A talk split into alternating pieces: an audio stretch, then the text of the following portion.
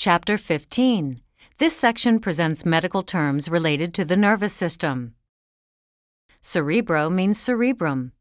Cerebrotomy is an incision of the cerebrum. Cerebrotomy. Cranio means cranium or skull. Craniomalacia is a softening of the cranial bones. Craniomalacia. Encephalo means brain. Encephalocele is a herniation of the brain. Encephalocele. Ganglio means ganglion, a knot or knot like mass. A gangliectomy is an excision of a ganglion. Gangliectomy. Glio means glue or neuroglial tissue. Glioma is a tumor of neuroglial tissue. Glioma.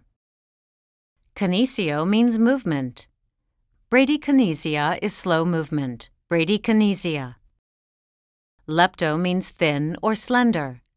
Leptomeningopathy is a disease of the thin membranes of the meninges. Leptomeningopathy. Lexo means word or phrase.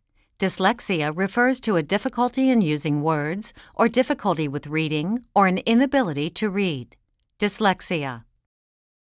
Meningo and meningio mean meninges, the membranes covering the brain and spinal cord. Meningocele is a herniation of the meninges, meningocele. Meningioma is a tumor that originates in the meninges, meningioma. Myelo means bone marrow or spinal cord. Poliomyelitis is an inflammation of the gray matter of the spinal cord. Poliomyelitis. Narco means stupor, numbness, or sleep. Narcotic means relating to or producing stupor or sleep. Narcotic. Neuro means nerve. Neurolysis is the destruction of a nerve. Neurolysis. Radiculo means nerve root.